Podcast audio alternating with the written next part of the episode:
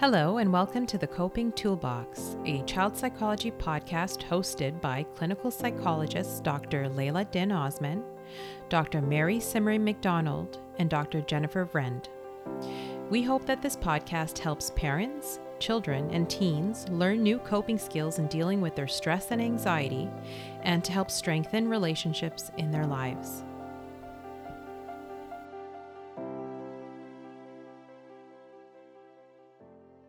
Hi, everyone. Welcome to the Coping Toolbox, a child psych podcast. Today, I'm joined by my co host, Dr. Jen Vrend, and we're doing something a little bit different today. Um, we're just going to be doing a quick discussion of a relaxation tool called box breathing.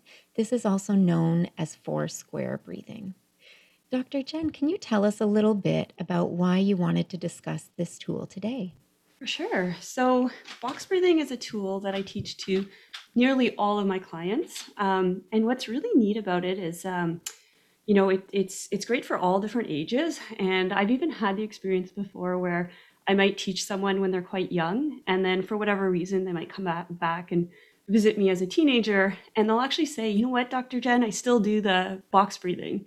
Um, mm-hmm. So I just love it. Um, I think the reason I love it so much is just that it's really simple and easy to do, but it's also very powerful. And it's just a great way to be able to, it's a great tool for being able to relax. So it's an easy way that we can just clear our minds, relax our body, and improve focus. Um, so as I say, it's it's easy to learn, and then it can also be highly effective in stressful situations.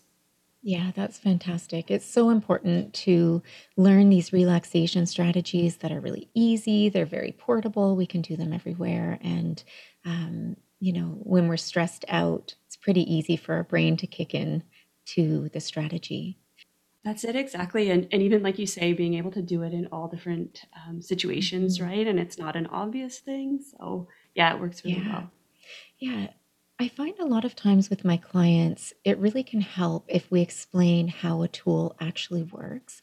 Would you be able to give us a brief description of how box breathing works? For sure. So um, often in our day-to-day lives, we breathe quite shallow, right? So it makes me think of, you know, if we're in a, a yoga class or or meditation or things like that, they're always encouraging us to breathe deeply.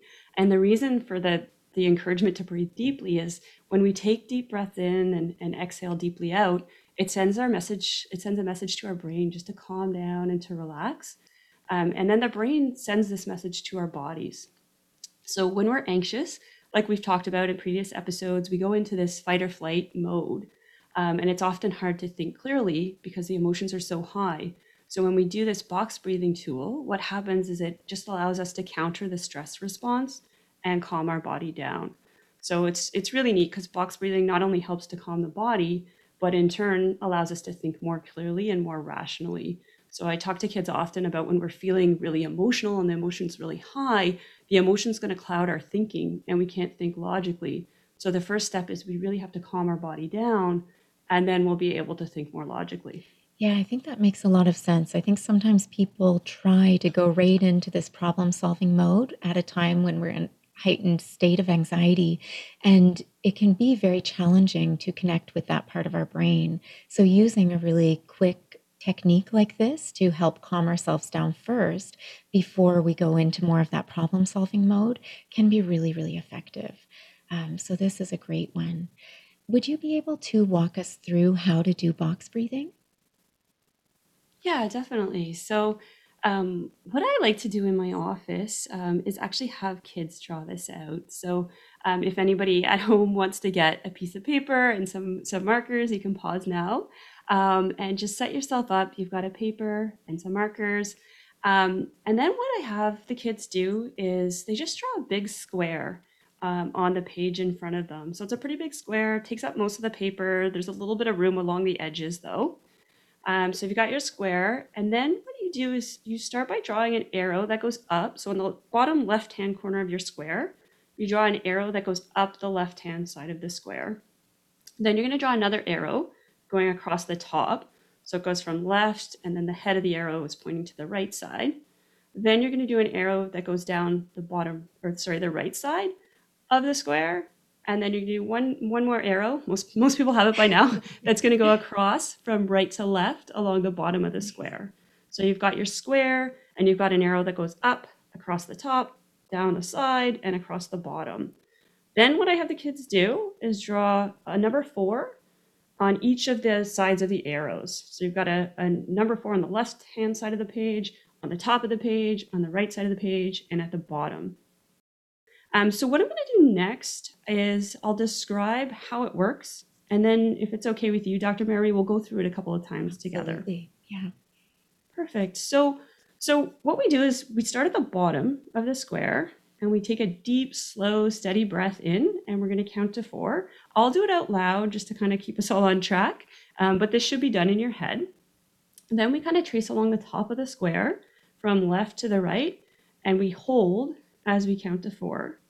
Then I trace down the right side of the square and have a nice steady breath out, and then we just relax as we trace the bottom of this square along the bottom. So again, we're gonna, we start at the left side, we breathe in and slowly count to four, we hold and count to four, we breathe out or exhale and count to four, and then we just relax. And we just keep doing that a few times. So usually when the kids are learning, um, I like to trace that square for them. They've already drawn the square out and it's provided a nice visualization for them. Um, or sometimes they actually like to trace it themselves. But then eventually, what I do is I suggest that they picture that square in their mind as they breathe. And even that visualization can kind of distract us from some of our anxious thoughts and just calm our mind. Um, and also, you know, in as I said, that that will then help calm our bodies as well.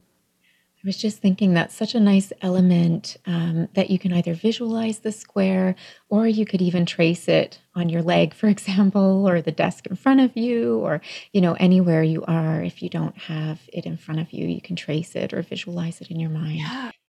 And, and what I uh, what I love about about working with kids and teenagers is they come up with some really creative ideas too, right? Where they're like, you know, they'll tell me about like I won't even mention this, but then they'll be like, you know, I was on the bus and I was feeling really anxious. So I started drawing the square on my hand and doing it as I drew it on my hand or things like that, right? So they just, this is what's great about working with kids. And they sometimes change it up a little bit, um, which I'm totally fine with. The, the main idea behind it all is getting the deep breath in and the deep breath out. So yeah, for sure, for sure. All right, so should we work on doing this all together now? Yeah, let's do it. Okay, perfect. So I suggest closing your eyes just to kind of help with the relaxation piece. And what we'll do is we'll we'll just let a deep breath go, uh, like a deep exhale, and then we'll start all together. So as I said before, usually you do the counting in your head, but just because we're all doing it together, I'll count out loud for this part. Okay, so everybody can take a deep exhale and breathe in. Two, three, four, and hold. Two, three, four, and breathe out. Two, three, four, and relax. Two, three, four. Now breathe in. Two, three, four, and hold. Two, three, four, and breathe out. Two, three, four, and relax. Two, three, four. One more time. Breathe in. And hold. Two, three, four, and breathe out. Two, three, four, and relax. Two, three, four. That was great. I feel so nice and relaxed now. that was really nice. It's really it's really neat in my sessions because I'll uh, you know we'll often say like you know you, does that help? Do you feel relaxed? And you know, I get different responses because sometimes the first time and people doing it in front of me and doing it in my office just feels a little bit different.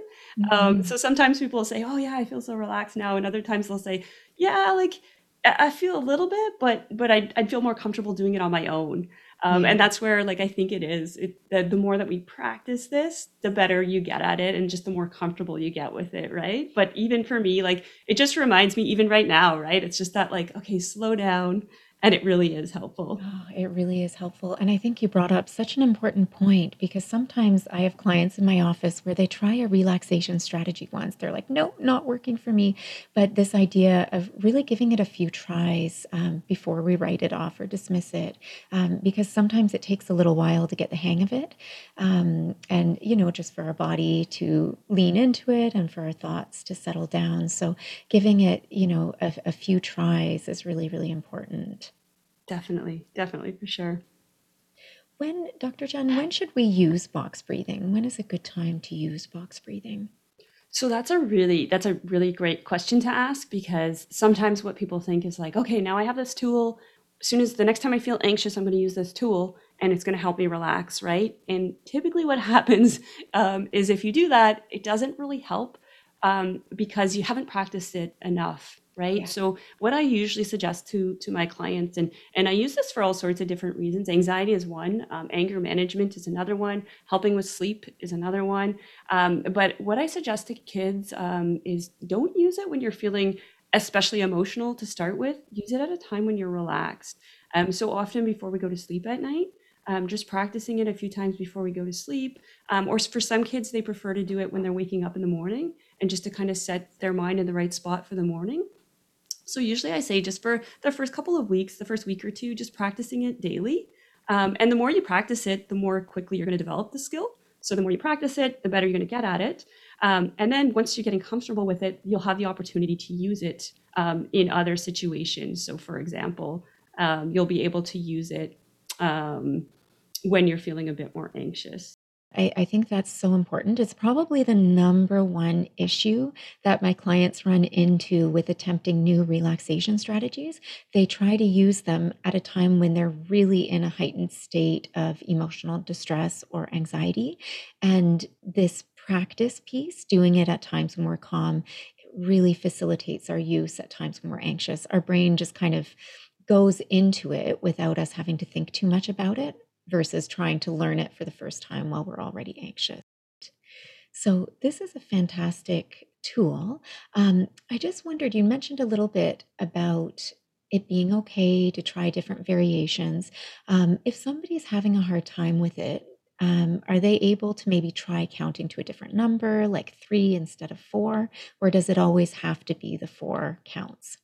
Yeah, um, I and I've had actually a couple of kids uh, in session when I'm teaching the tool say, you know, Dr. Jen, I feel like that's it's too much to count to four. Is it okay if I count to three? Or I've had other kids that want to, you know, count to five, and whatever's going to be the most comfortable. And it all depends too on how quickly you're counting and all those different factors.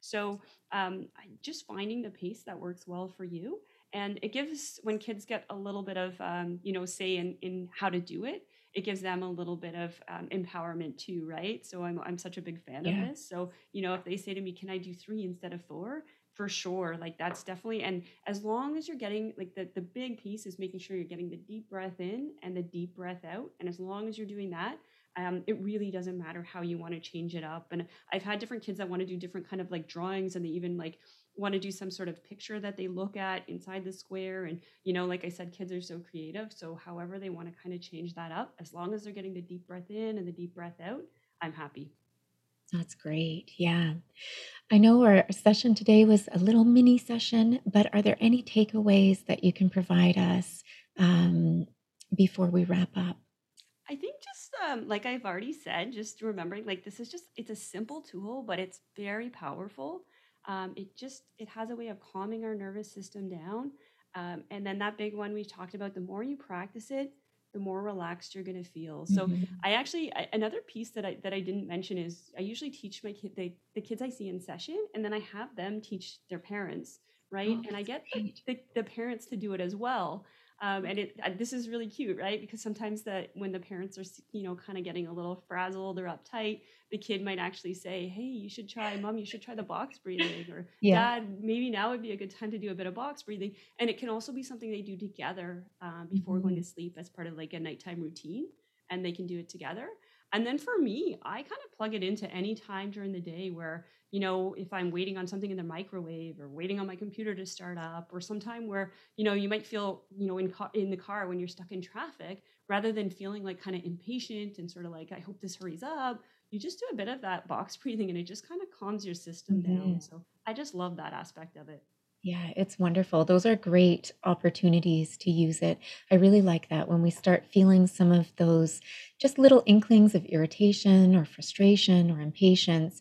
It's a really good cue to say, okay, let me just take my deep breaths, do my box breathing now, and help myself relax for a moment. Exactly. Um, so, this is a fantastic tool. Thank you so much for walking us through it. And thank you to all of our listeners. And we hope you enjoy your box breathing.